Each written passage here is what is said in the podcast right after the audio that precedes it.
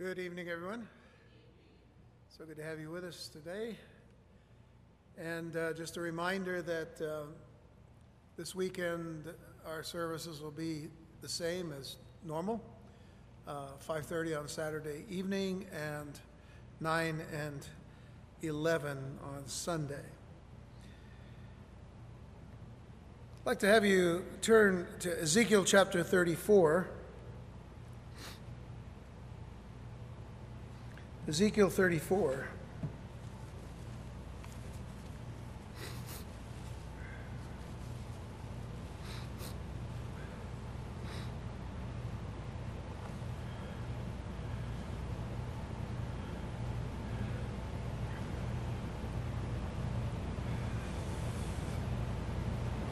We are now in the last section of the book of Ezekiel, but of course, we have to go all the way through chapter 48 to finish.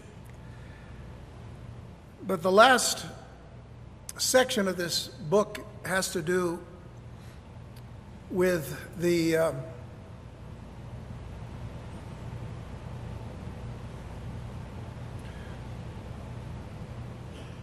nation of Israel coming back to the Lord, being the center of his work and his plan to strengthen them once again,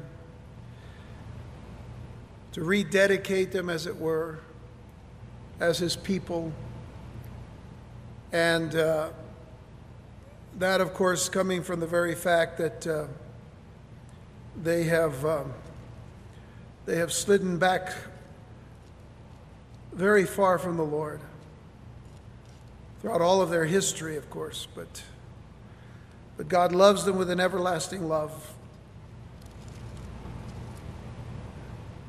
And all the rest of this wonderful prophecy, though it's been very heavy, as we'll see tonight as we look at uh, this particular chapter, at least part of it tonight.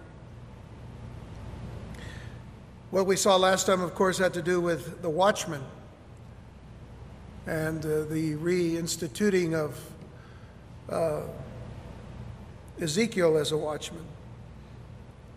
Today we look at shepherds. We've already seen in, the, in, in this chapter, as well as, I'm sorry, in this book, as well as in Isaiah and especially in Jeremiah, how God deals with false shepherds. Shepherds are really important to the Lord because He has raised up the leaders as himself being a shepherd, as we'll see tonight. So we begin reading here in verse 1 of chapter 34. And the word of the Lord came unto me, saying, Son of man, prophesy against the shepherds of Israel. Prophesy and say unto them, Thus saith the Lord God unto the shepherds, Woe be to the shepherds of Israel that do feed themselves. Should not the shepherds feed the flocks? You eat the fat, and you clothe you with the wool. You kill them that are fed, but you feed not the flock. The diseased have you not strengthened, neither have you healed that which is sick, neither have you bound up that which was broken. Neither have you brought again that which was driven away, neither have you sought that which was lost, but with force and with cruelty have you ruled them. And they were scattered because there is no shepherd. And they became meat to all the beasts of the field when they were scattered. My sheep wandered through all the mountains and upon every high hill. Yea, my flock was scattered upon all the face of them. I'm sorry, upon all the face of the earth, and none did search or seek after them. As I said in our previous study of chapter 33, we were once again called to consider the responsibility of the watchman and the witness uh, of the watchman, but also to witness the recommissioning of Ezekiel as a watchman of Israel. The watchman was to serve the people in times of danger and warn them of impending doom. But the passage before us here tonight call, calls us to take a look at the shepherd who is to care for the people day after day.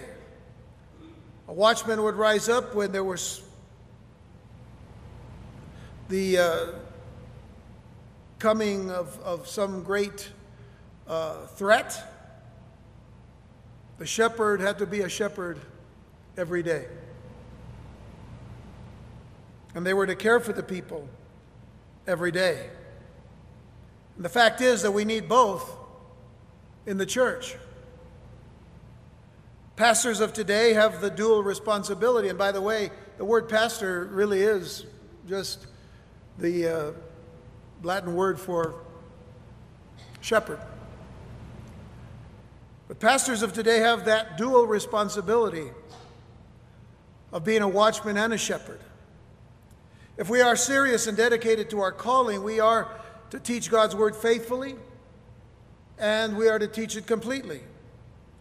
It isn't for us to pick and to choose what we think is helpful or comfortable or entertaining or encouraging or even culturally inclusive while leaving out what we would think is offensive or painful or negative or, or too prophetic. As some who say that those who teach prophecy and, and the end times are preaching political positions, too supportive of the modern state of Israel, and trying to force the coming of Jesus and the pre tribulation rapture of the church on those who believe otherwise. But is it any wonder that much of the church today has really left its first love? Which is really heart devotion to Jesus Christ. A heart devotion to Jesus Christ, not only by individuals in the church, but by the church collectively. The church of Ephesus, as, as Jesus points out in the book of Revelation, chapter 2, the book of Ephesus, or I should say the church of Ephesus, was, was, a, was a strong church organizationally. It was a strong church and a, and a church that did great works. But you can be a church that does great works and you can also leave your first love. You focus so much on the works, you focus so much on possibly even the credit that you get for uh, the works that you do, and, and you've left your love and devotion for Jesus Christ. And they were set up for condemnation if they didn't change their way. That's what Jesus said. Those were the words he used. He commended them for the way that they stood up against those who were teaching false doctrines and all. But he says, But I have this against you. And he stated a condemnation to a church that was organizationally strong. But they had failed and, and, and had lost being what, was, what is called an organism, a living thing. A, a church is a living thing because a church is made up of people. The church isn't the building.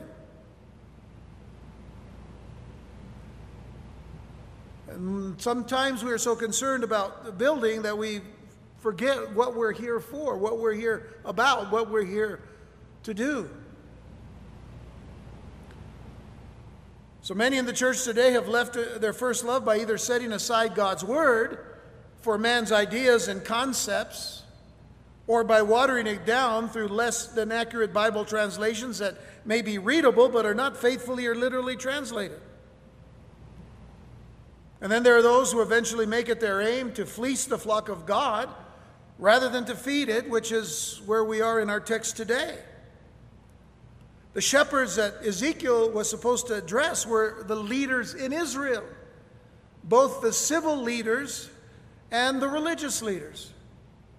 And they were being indicted by God for not shepherding the flock of God that He had entrusted to them. It came down to the fact that they were more interested in themselves. They were more interested in what they could receive and take due to their positions over the people instead of what the Lord desired and commanded them to do for the people. Because they were to care for, they were to watch over, they were to guard, they were to protect, they were to feed, and they were to tend God's flock. That hasn't been different from the beginning. whether with the children of Israel or, or with the church. When we begin to consider what we can get out of this kind of work, as it were, then we've got the wrong kind of heart to begin with. Because it isn't what we can receive and take due to our positions. A shepherd is just that a shepherd.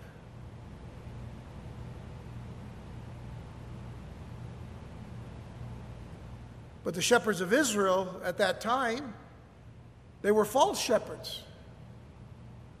And all they considered was that they would add to their own pockets at the people's expense. After the resurrection of Jesus, he met with his disciples by the Sea of Galilee, and, and the disheartened Peter was there. The Peter that had denied Jesus three times before the crucifixion. And now Jesus had died, had been buried, and was risen again, and happened to be near his disciples in Galilee. In fact, preparing them a breakfast. They were out fishing and Peter was with them. And when they came back with a very specific catch of 153 fish, I wish we could talk about that tonight. We'll do that another time.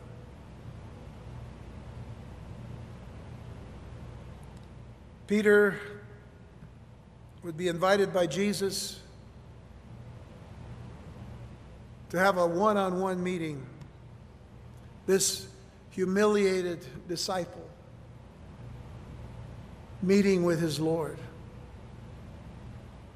We're told in John 21, verses 15 through 17. So when they had dined, Jesus said to Simon Peter, Simon, son of Jonas, lovest thou me more than these? Do you, do you love me more than all of your fellow disciples? He saith unto him, Yea, Lord, thou knowest that I love thee. He said unto him, Feed my lambs. He saith to him again the second time, Simon, son of Jonas, lovest thou me? He saith unto him, Yea, Lord, thou knowest that I love thee. He saith unto him, Feed my sheep. He saith unto him the third time, Simon, son of Jonas, lovest thou me? Peter was grieved because he said unto him the third time, Lovest thou me? And he said unto him, Lord, thou knowest all things. Thou knowest that I love thee. And Jesus saith unto him, Feed my sheep.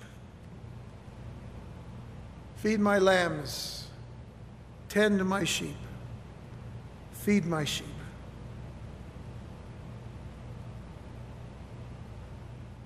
First of all, it makes us wonder what is the hard motivation of a person who is being called to be a pastor?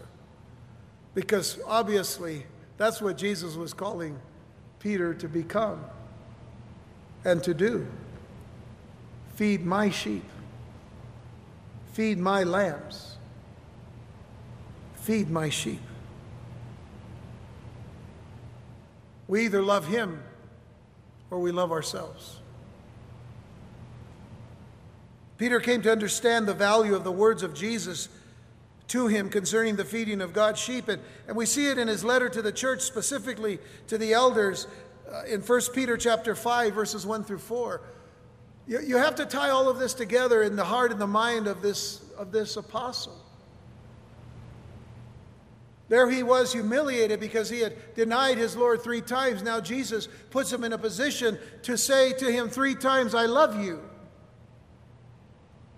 And the only response that Jesus has then is, Feed my sheep.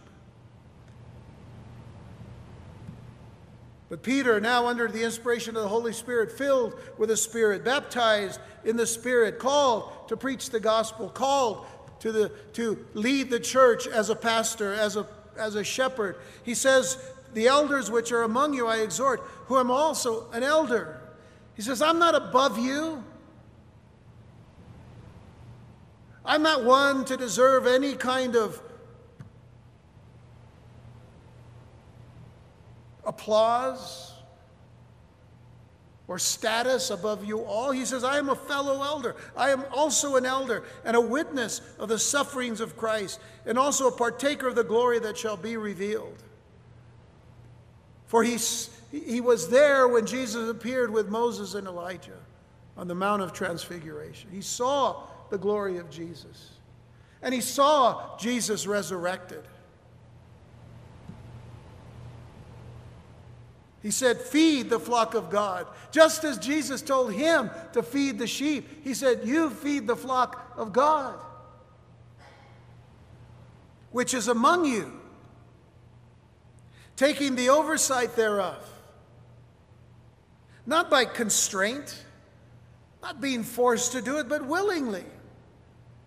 Not for filthy lucre, not, not for the money, as it were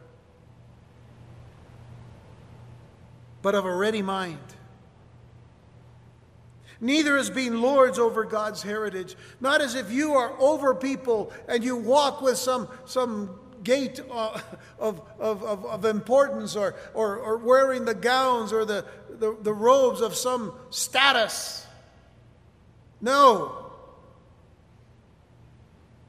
Neither as being lords over God's heritage, but being examples to the flock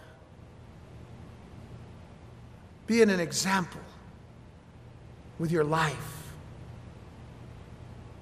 Not becoming somebody different because you put something on your head or on your over your clothes.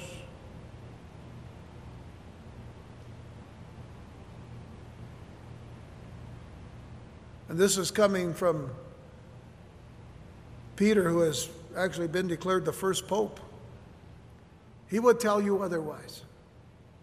As a matter of fact, that's what he's telling you here. Then he says, and when the chief shepherd. You see, we as, as pastors and elders and servants in the church, we're not the shepherds, we're the under shepherds. He's the chief shepherd. When the chief shepherd shall appear, you shall receive a crown of glory that fadeth not away. The importance of being faithful to the things that we hear and see about feeding the flock of God, not doing it uh, under constraint, but willingly, doing it not for money, but doing it of a ready mind, doing it of, of from the mind and the heart, you know, that says, This is my calling because God has put me in this position, neither as being lords over God's heritage as if we can tell you what to do, who to marry, when to, when to go here, where to go, because, because that's happened too.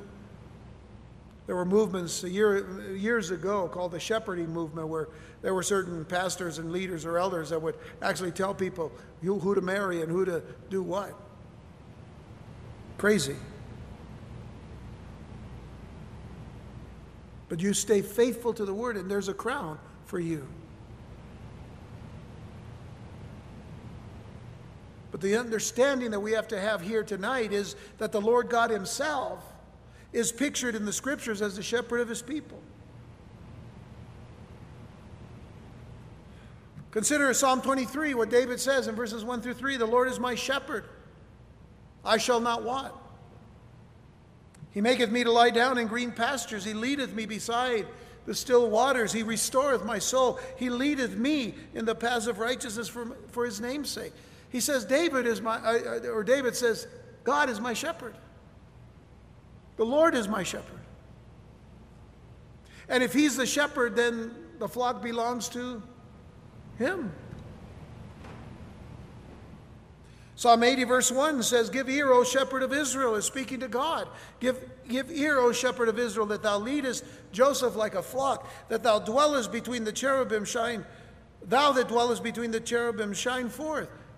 Well, who dwells between the, the cherubim? In the tabernacle. The cherubim that are over the Ark of the Covenant. That's called the Bema Seat. Who is it? It's Jesus. We're told in Isaiah 40, verse 11, He shall feed His flock like a shepherd. He shall gather the lambs with His arm and carry them in His bosom, and shall gently lead those that are with young. Jeremiah as well in Jeremiah 31, verse 10 says, Hear the word of the Lord, O you nations and declare it in the isles afar off, and say, He that scattereth Israel will gather him and keep him as a shepherd does his flock. And of course, the words of Jesus in John chapter 10 remind us that he is God the shepherd. Jesus says in John 10, verse 11, I am the good shepherd. The good shepherd giveth his life for the sheep. What we have to remember is that Jesus says, I am ego eimi. I am the good shepherd. He is the shepherd. That giveth his life for the sheep. In verse 14, he says, I am the good shepherd and know my sheep and am known of mine. We, we spent a considerable amount of time in the Gospel of John, chapter 10, talking about Jesus as the good shepherd. A considerable amount of time. We were there a long time. It needed to be established in our minds and in our hearts who the true shepherd is. And all of this I've said to lay a foundation as to the nature and the character of any shepherd called upon by, by the Lord to fulfill such a significant and such a serious vocation. We, we, we know the feeding is primarily the teaching and preaching of the Word of God. We know that from the Word of God itself. I want you to consider for a moment that in Ephesians chapter 4, verses 11 through 15, Paul says, And he gave some apostles, and some prophets, and some evangelists, and some pastors and teachers. And by the way, there's, it's, it's not to have two different groups, it's really one group pastor teachers. Pastors and teachers is, is really in the, in the Greek a, a, a singular thought pastors and teachers for the perfecting or the completing of the saints, for the work of the ministry, for the edifying of the body of Christ, till we all come in the unity of the faith and of the knowledge of the Son of God unto a perfect or complete man, unto the measure of the stature of the fullness of Christ, that we henceforth be no more children, tossed to and fro and carried about with every wind of doctrine. That's like saying with every wind of teaching. And there are all kinds of teachings out there. There are all kinds of winds blowing. With all sorts of things being said, though, this is the truth, and this is the truth, and we're going to run here, and we're going to run there, and we go back and forth, and we never grow. Or I say we, but those who go in these directions never grow in maturity in Christ. carried about with every wind of doctrine by the sleight of men. Interesting word. What do we say about those guys who are illusionists? They have sleight of hand. How many illusionists are in the church today? By the sleight of men and cunning craftiness, whereby they lie in wait to deceive. They misinterpret the Word of God. They do it on purpose, of course. They twist the Scriptures. They twist the Word. They give you only portions. They make you believe it means one thing when, when you put it in context, it means something totally different. It means what God wants it to mean in full context. But notice verse 15, but speaking the truth in love. It's nice to say things but what Paul means here is speaking the truth, which is the Word of God. You speak it in love, and may, when you do so, they may grow up into Him in all things, which is the head, even Christ. So, speaking the truth in love is not just about being an honest person, which you ought to be anyway, but it's about speaking the truth, speaking the truth of God's Word. Because everybody else is trying to twist it and make it say what, it, what they want it to mean. This is the reason why Paul says to Timothy in 2 Timothy chapter 2 verse 15, study to show thyself approved unto God, a workman that needeth not to be ashamed, rightly dividing the word of truth. The word for study here, some of your translations may say be diligent to show yourself approved unto God. But really it just the fullness of the understanding is be diligent in studying the word of God so that you be a workman that don't that doesn't need to be ashamed rightly dividing the word of truth, rightly setting the word in place, verse by verse, word by word.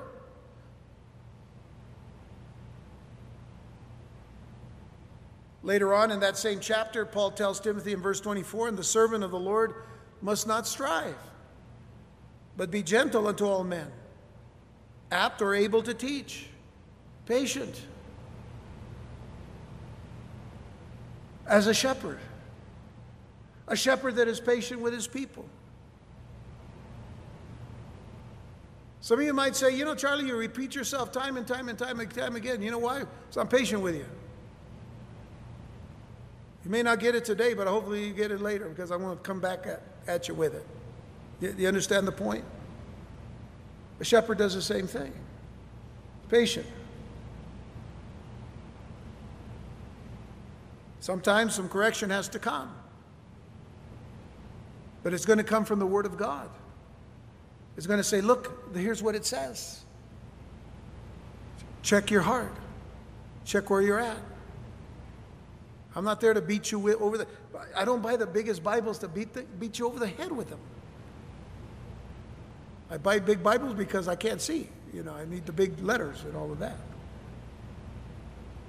But it isn't to beat you I have seen, folks, I have seen churches deteriorate, fall apart to nothing.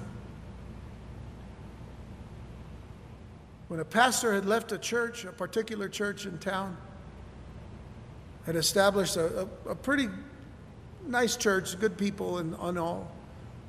He left it to someone who had kind of been his understudy and, and, and, and whatnot, but that person took that, that church and began to beat the sheep, call people out by name in congregation, rather than just teach the Word of God. And the more that he beat the sheep, the more they ran, and they scattered, and that church fell apart. It was so painful, painful to see.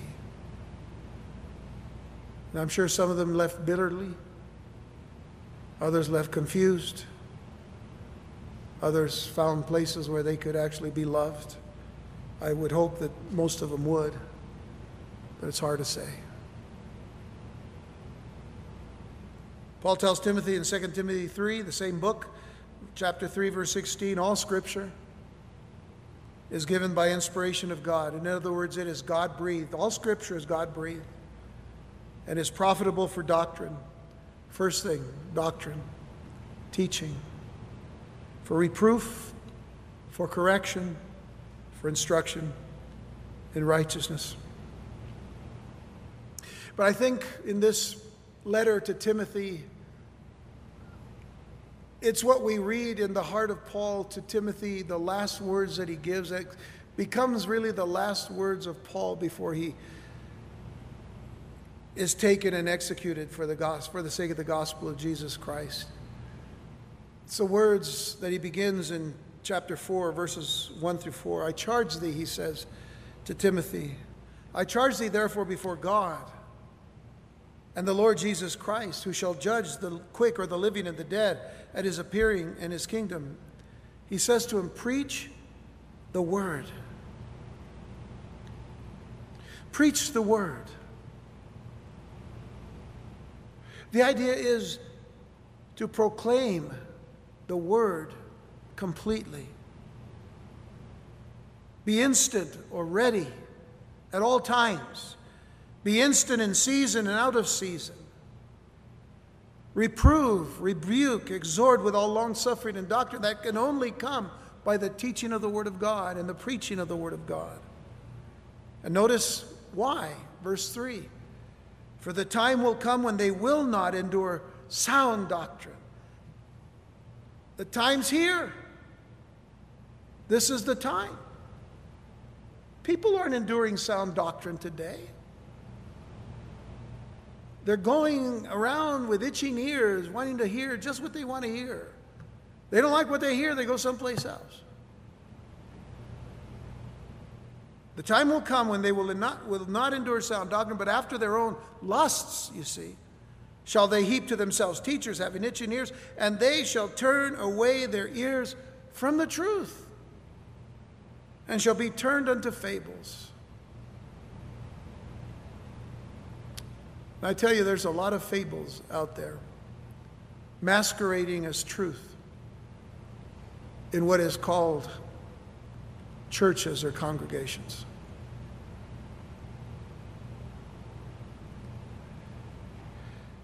Even James would chime in on the issue of teaching from, from an interesting perspective.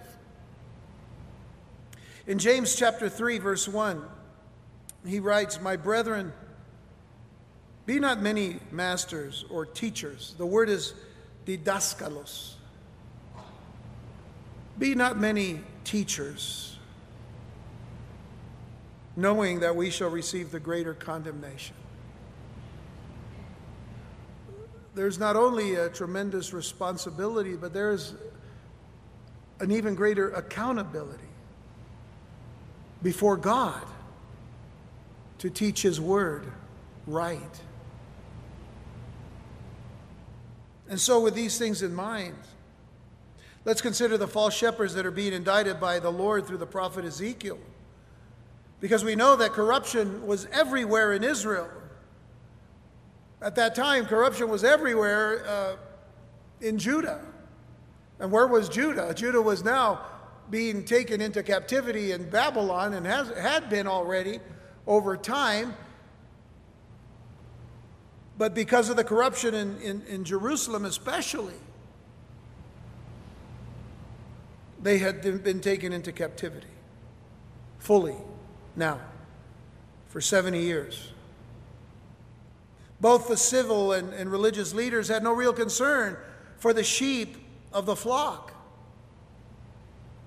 They, they took advantage of every possible opportunity to enrich themselves. And I've got to tell you that Ezekiel had, had, had been uh, preaching to the Jews that were already in captivity, and they were still believing in the false prophets. So you see the mindset that he was having to deal with. Because the people were still taking advantage uh, of every possible opportunity for themselves. And while they should have had a deep concern for God's people, they cared nothing for God's people until it was too late. If you look at verse 3, we, we see it as a metaphor. It says, You eat the fat and you clothe you with the wool, you kill them that are fed, but you feed not the flock. He says, you know, verse, verse 3 is a metaphor here of the leaders gleaning all the benefits but not fulfilling any of their responsibilities. And, and the way we know it's a metaphor is because uh, consider that the, the three staple byproducts of sheep and goats, the three staple byproducts from the goats was milk and curds. From the sheep, it was wool. And of course, from both, it was the meat. What does it say? You eat the fat, you clothe with wool, you, you kill them that are fed, you know, the, but you feed not the flock.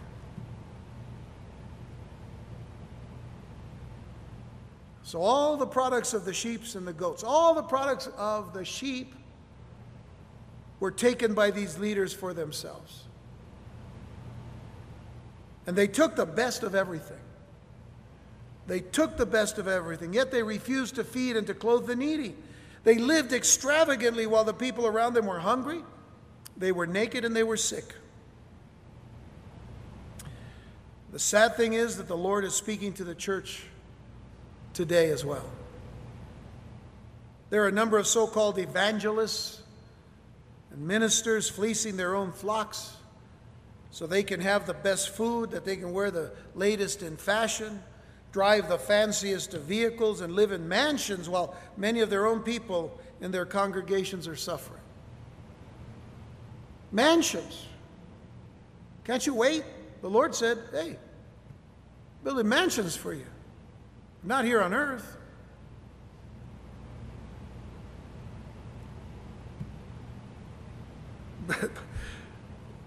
it's sad to, it's sad to see this. It's sad to see, you know, how people do these investigative reports on televangelists today.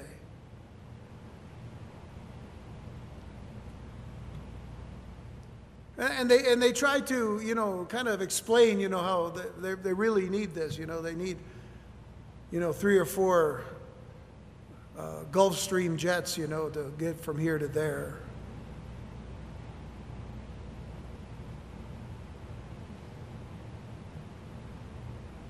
Those are, those are expensive planes, by the way. If you know anything about aviation, man, you know those things, man. They're they're the cream of the crop. They're they're they're top. They're, they're even more expensive than Lear jets, you know. Or, or they all the same, whatever.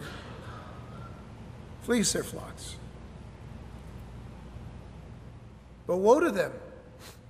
Scriptures are being clear. Woe to them if they don't give the entirety of their you know, in other words, from, from, from, these, uh, from these evangelists and, and, and, and so called pastors, woe to the people if they don't give the entirety of their retirement checks to these ministries.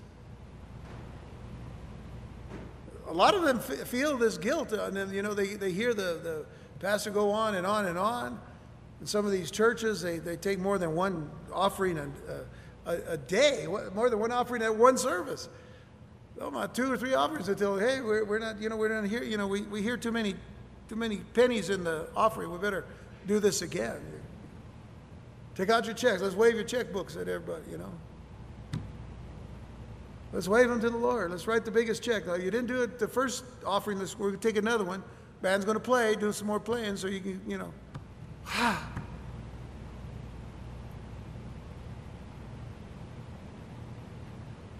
We, we take one, one offering, right? We take one offering on Sunday and Saturday. That's it. We don't tell you about it. We just do it. And we go on. It's part of our service, but it's not the most important part. I watched, I watched a televangelist uh, at their own church. The offering took 15 minutes the people kept coming and bringing a, and, and, putting you know money on and on. And the band kept playing, and they wouldn't stop until more people came and, and, and laid the money down on the steps of the of the going up to the platform. I, I, and I thought, my goodness, that that's really raking it in. I kept thinking, where's the steps here? You know, right? Weird. Sad. Sad.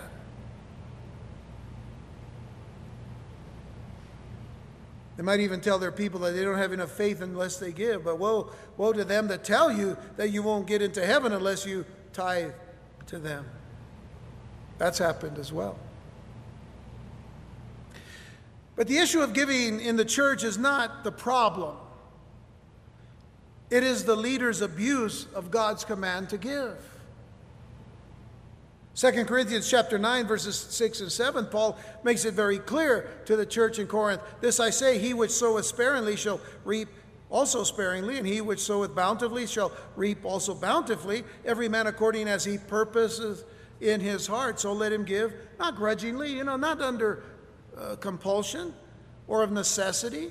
He says for God loves a cheerful giver. So we know that. We know that giving is a part of the church. It's not a big deal I mean, you could make it a big deal if you want, but it's not, uh, you know, but, it, but even Paul says it, it's something of, of, of importance. But in Paul's first letter to Timothy, we already looked at Second Timothy, but if you go to First Timothy, this is what he exhorts Timothy. Now remember that Timothy, when he's being sent out by Paul, was sent out to Ephesus to be the pastor of that church. So listen to what he says in verse 6 of, of 1 Timothy 6. But godliness with contentment is great gain. Godliness with contentment is great gain, for we brought nothing into this world, and it is certain we can carry nothing out. And having food and raiment, let us be therewith content. But they that will be rich fall into temptation and a snare, and into many foolish and hurtful lusts, which drown men in destruction and perdition. For the love of money is the root of all evil. Now, notice he doesn't say money is the root of all evil, he says the love of money. The love of money is the root of all evil, which, while some coveted after, they have erred from the faith. Notice, and pierced themselves through with many sorrows. There are a lot of pro, uh, proverbs in, in, in our Bibles, you know, that, that Uh, talk about, you know, man, it's, it's, it's better to be uh, poor and happy than to be rich and miserable all the time. If, if I can give you my, my little interpretation of those verses. but thou, O man of God, listen to what he says. O man of God. I think that's significant that he says to a, a young pastor, But you, O man of God, flee these things and follow after righteousness, godliness, faith, love, patience, meekness. Follow after those things. Remember that Peter said we are to be examples to the flock. Examples in what? Examples in righteousness, examples in godliness, examples in faith, examples in love, examples in patience, examples in meekness. Not look at my checkbook, look how much I get by, you know, fleecing the flock. Look at my all of my possessions. Look at what I get for fleecing the flock. Do you think that this is going to be a good time before the Lord for some of these guys?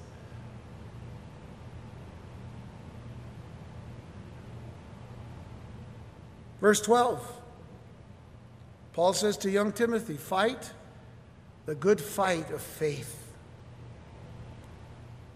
Fight the good fight of faith. What does Paul say to him at the very end? I have fought the good fight of faith. He's in a prison cell. Or at least he's, well, he was in a you know, house arrest, but he was in chains and ready to get executed. Fight the good fight of faith. Lay hold on eternal life. That, hey, listen, don't lay hold on things, lay hold on eternal life, whereunto thou art also called and hast professed a good profession before many witnesses. Paul earlier on said to him, Godliness with contentment is great gain. What is required for contentment in a person's life, especially a believer's life? What is required for contentment? What makes us content? If we left everything in the world to come to Christ, what then makes us content? The, the, Apostle Paul puts the false shepherd and the charlatan to shame with these words from his prison cell in Philippians chapter 4, verses 10 through 13. Listen to what Paul says. If you want to know what is required for contentment, listen to this heart. But I rejoiced in the Lord greatly that now at the last your care of me has flourished again. He says to this church, You, you have provided for me in my time in prison. You know, in those days, uh, in prisons, if you didn't get somebody to come from the outside to give you food, you'd die of hunger. They could care less for you, they could care less about you. If you didn't have somebody that cared for you in prison and brought you food at least once a week, you die in prison.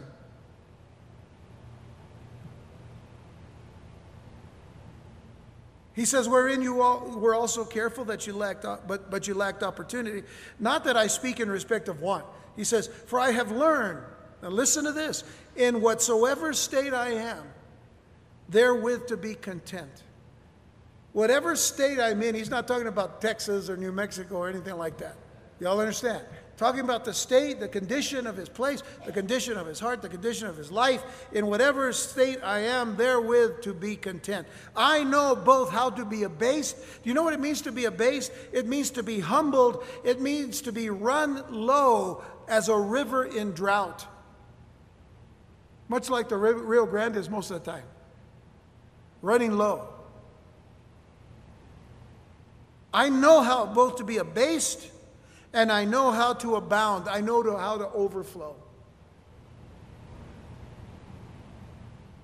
Everywhere and in all things, I am instructed both to be full and to be hungry, both to abound and to suffer need. And then he says, I can do all things through Christ, which strengtheneth me.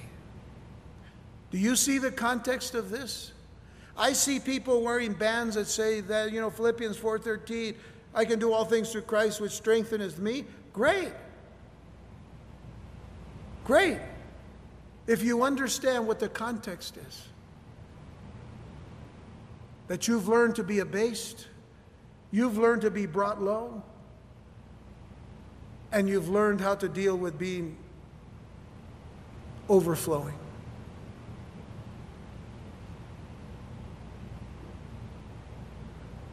God blesses. If I have nothing, I have everything because I have Jesus. I have everything I need in Him. But, I, but I'm burdened by, by those who would just take a, a verse out of Scripture. I can do all things. And, you know, I've, I've seen the rallies, you know, where they say, let's all say this together. I can do all things through Christ, which strengthens me. What can you do? You can go here, you can go there, you can receive this, you can receive that, you can accomplish this, you can accomplish that, you can do all these things. But Paul says, I can do all things. I can be a river running low in drought, and I can be a river overflowing. I've learned how to, to be abased and I've learned how to abound because I can do all things through Christ who strengthens me. Let's get back to our, our, our text to close this portion of, of our, of our study out. Let's go back to verse 4 for just a moment. The diseased have you not strengthened, neither have you healed that which was sick Neither have you bound up that which was broken, neither have you brought again that which was driven away, neither have you sought that which was lost, but with force and with cruelty have you ruled them. In other words, let's look at look at that whole list. Uh, you know, all the things that you should have been doing for your people, you didn't do a, a bit of it, any of it. But instead, you you you beat them down. You were cruel with them. And they were scattered because there's no shepherd. And they became meat to all the beasts of the field when they were scattered. My sheep wandered through all the mountains and upon every high hill. Yea, my flock was scattered upon all the face of the earth, and none did search or seek after them.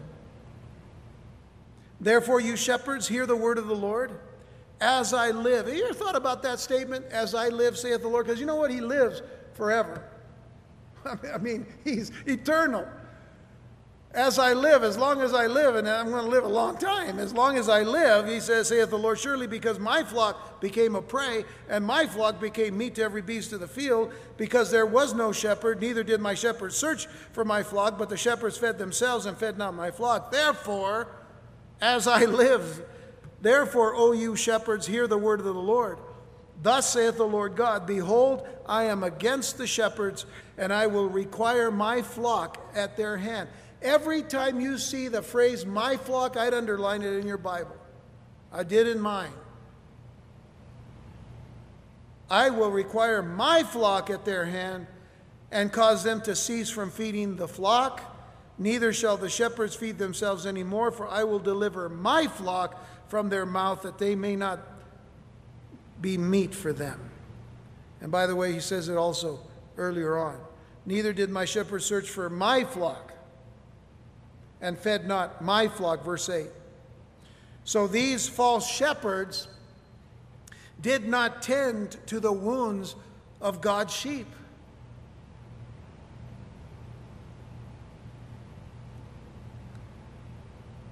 You know, we, we make ourselves available to help, to counsel, to pray with.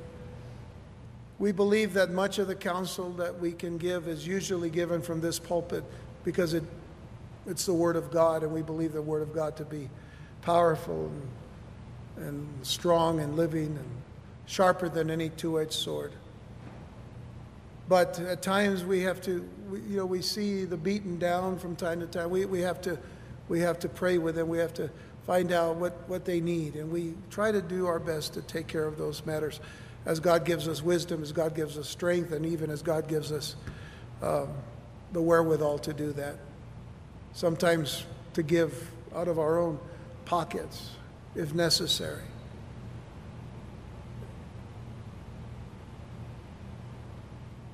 But there are those that hide behind bodyguards, and I understand the times in which we live.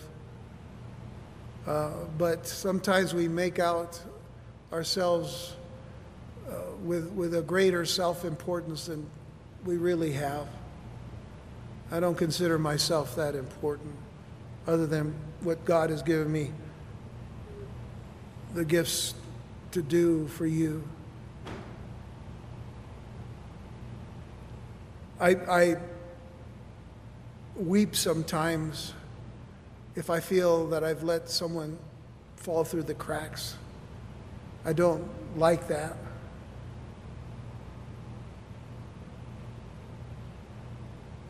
I don't hide behind the other pastors here.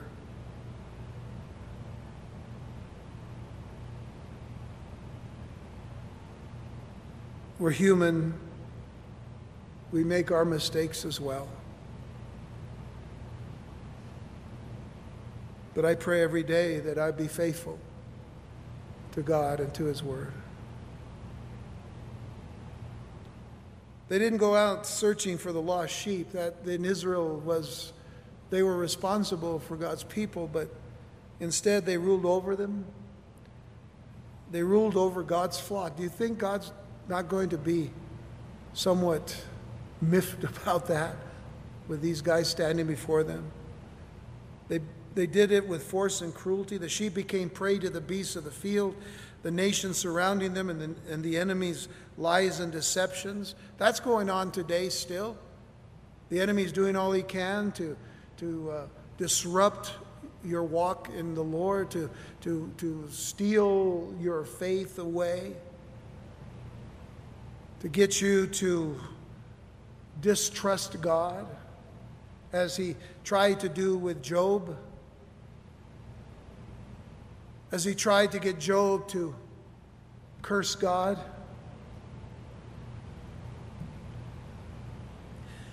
I continue to wonder how easy it is for some ministers to just have a disregard for the Word of God and its importance to the life of the church. It's as if all the surveys church groups and parachurch organizations have taken of church members and what they would want in their congregations, if all of that was taken to heart instead of providing a healthy feeding of God's word, you know what they would rather do? They'd rather have entertainment. Please take hold. Please take hold of Paul's passionate heart in this statement that he makes to the Ephesian elders that he was now leaving to shepherd the church in Ephesus. Take hold of this.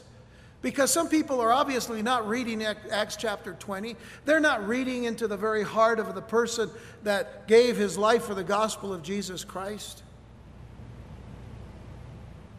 Acts 20, I want you guys can read the whole chapter later, but just go to verse 26, where Paul says, "Wherefore I take to you, uh, wherefore I take you to record this day that I am pure from the blood of all men." He says that in light of being a watchman, but then he says this For I have not shunned to declare unto you all the counsel of God. He says that as a shepherd.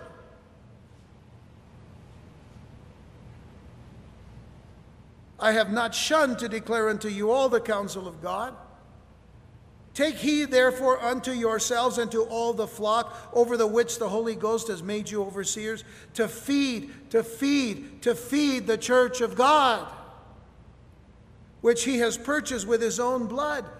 Who does it belong to? Who does the church belong to? It belongs to him, not to us. And then he says, For I know this, and this is painful. I know this, that after my departing shall grievous wolves enter in among you, not sparing the flock. Also, of your own selves, within you, leaders of the church, within you, shepherds of the flock.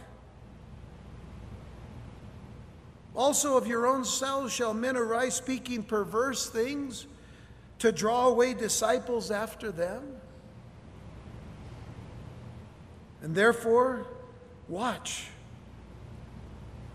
This is, this is a classic example of, of, of Paul speaking to shepherds that are also to be watchmen. Watch and remember that by the space of three years, I cease not to warn everyone night and day with tears. And now, brethren, I commend you to God and to the word of his grace, which is able to build you up and to give you an inheritance among all them which are sanctified.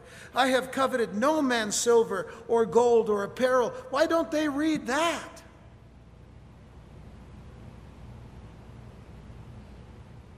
Yea, you yourselves know that these hands have ministered unto my necessities and to them that were with me. I have showed you all things, how that so laboring you ought to support the weak, and to remember the words of the Lord Jesus, how he said, It is more blessed to give than to receive. Feed the flock of God, but you feed the flock the Word of God. It will keep them healthy it will keep them nourished. I hope and pray that all of you who come and spend time here to read and to study the Word are being healthy and well nourished. Because those who are fed the Word of God will reproduce as believers. And the best thing is, we'll be satisfied. we'll be satisfied.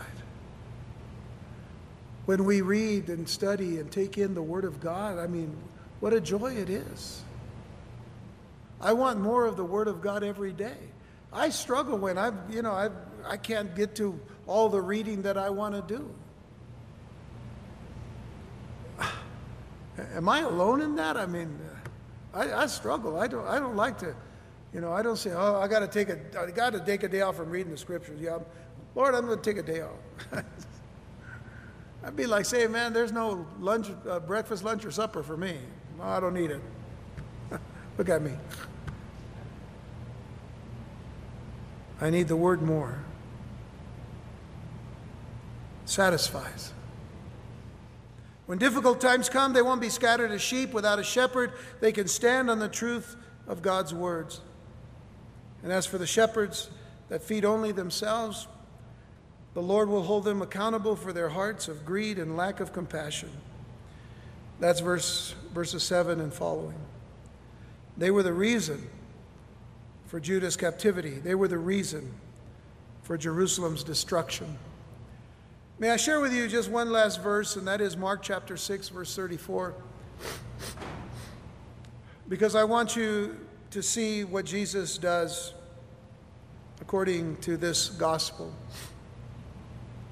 And I want it to be your encouragement to stay in God's Word and to stay studying God's Word.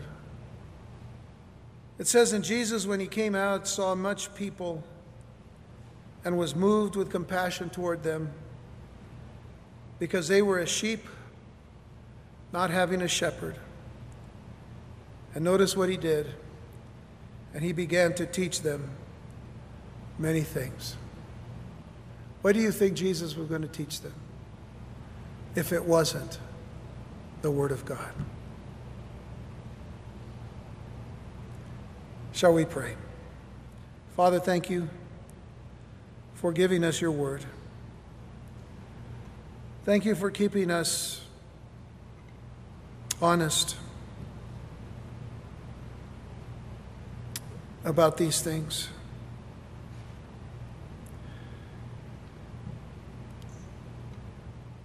about how we, Lord, are to do those things that honor and bless you. But the only way we know what to do is, is to learn it from you, from your word. Your word is a lamp unto our feet, a light unto our path. Your word is, is a salve to our hearts and our souls. Your word is healing to us. It is what satisfies our very heart because of the hope that is, that is within it and the hope that is put into our hearts that lies within us. We thank you, Lord, for all that you've done. To be patient with us, Lord, when we've gone astray.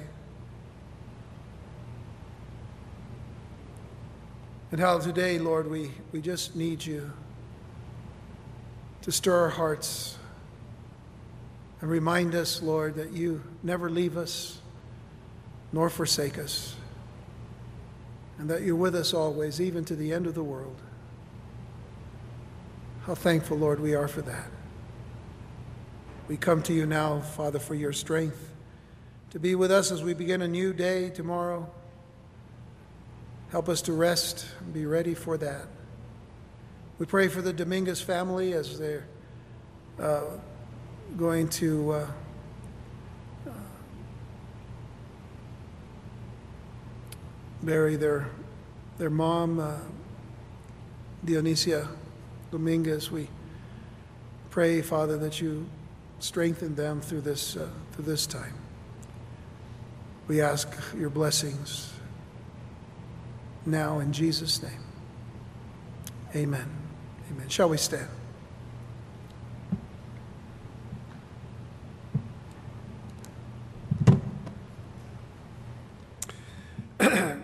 Just want to mention, uh, we weren't uh, uh, able to make mention of this, but uh, Hector Dominguez's mother, some of you know Hector and, uh, um, and Irma Dominguez, uh, Hector's mom passed away. She was 95. She came to the church. She received the Lord. And we're doing a, a short, small service tomorrow morning at 9.30 next door here at Mount Carmel, in case you're able to come. And then almost immediately, we're going to go to the Mount Carmel Cemetery for, uh, uh, for interment there. So, uh, but keep, uh, keep them in prayer if you're not able to come. But uh, we weren't able to announce it uh, earlier this week, so whatever you can do, please do so. The Lord bless you and keep you. The Lord make his face to shine upon you and be gracious unto you. The Lord lift up his countenance upon you and uh, give you peace.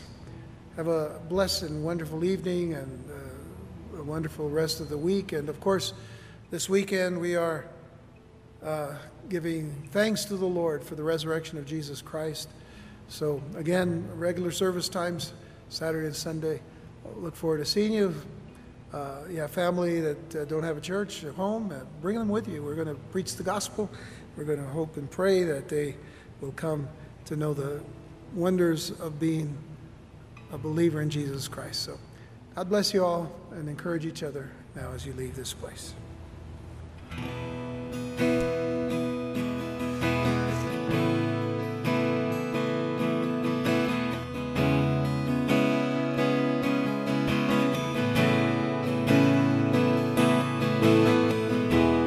Set a fire down in my soul that I can't contain, that I can't control.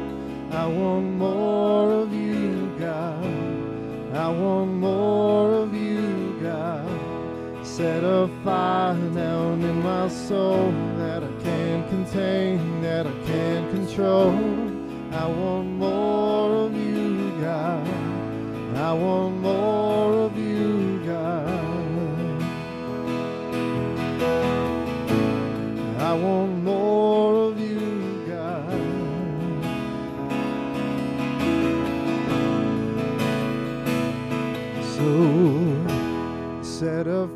down in my soul that I can't contain, that I can't control.